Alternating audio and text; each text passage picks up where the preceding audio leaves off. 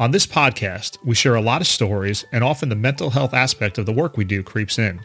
If you think you might be feeling depressed, stressed, anxious, or even overwhelmed, please consider visiting our sponsor, BetterHelp. BetterHelp offers licensed therapists who are trained to listen and help you. And they even have therapists who specifically work with first responders.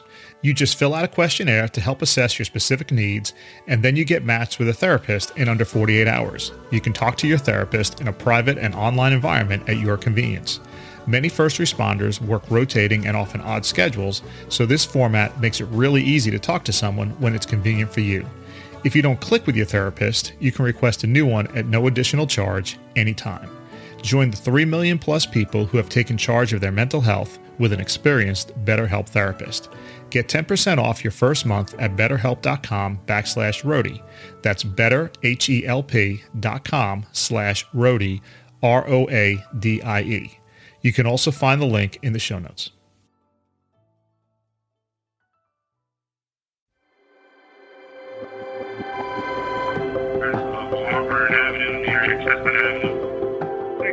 On scene at 2213 Gordon Road. I need a full assignment for a working residential fire. Med 23, Engine 21, 67, Bridget Full Cross. spiral depth on the Bravo end of the gable. Command Medic 12, let's go ahead and get rehab set up. If you put a couple of first responders together in a room, something interesting happens. Before too long, they'll begin sharing stories. They're not trying to one up each other, they're simply finding common ground. I was fortunate enough to serve my community as a paramedic and a firefighter for over 25 years. As you can imagine, during that time, I acquired my fair share of stories about the incidents and the calls I was involved in.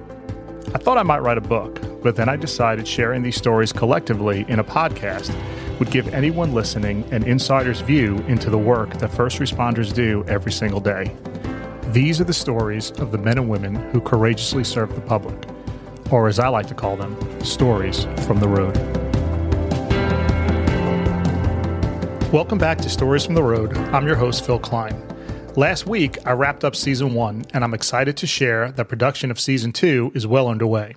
Returning guests include fan favorites like Detective Vinny, who's back to share another adrenaline pumping story from his time with the NYPD, as well as Police Medic Rob, who, along with his partner, the other Police Medic Rob, share the story of how saving a young woman's life was only the starting point of their work together. New guests include dispatcher Justine, who reveals why she and her fellow dispatchers are the first first responders. Chief Chuck, who cast aside retirement plans to answer the call to something greater, and firefighter Blake, who works tirelessly to support his brothers and sisters through an organization called Next Rung. I'm thrilled to bring you these and other stories from the road, so look out for the first episode of season two, which will drop on May 3rd.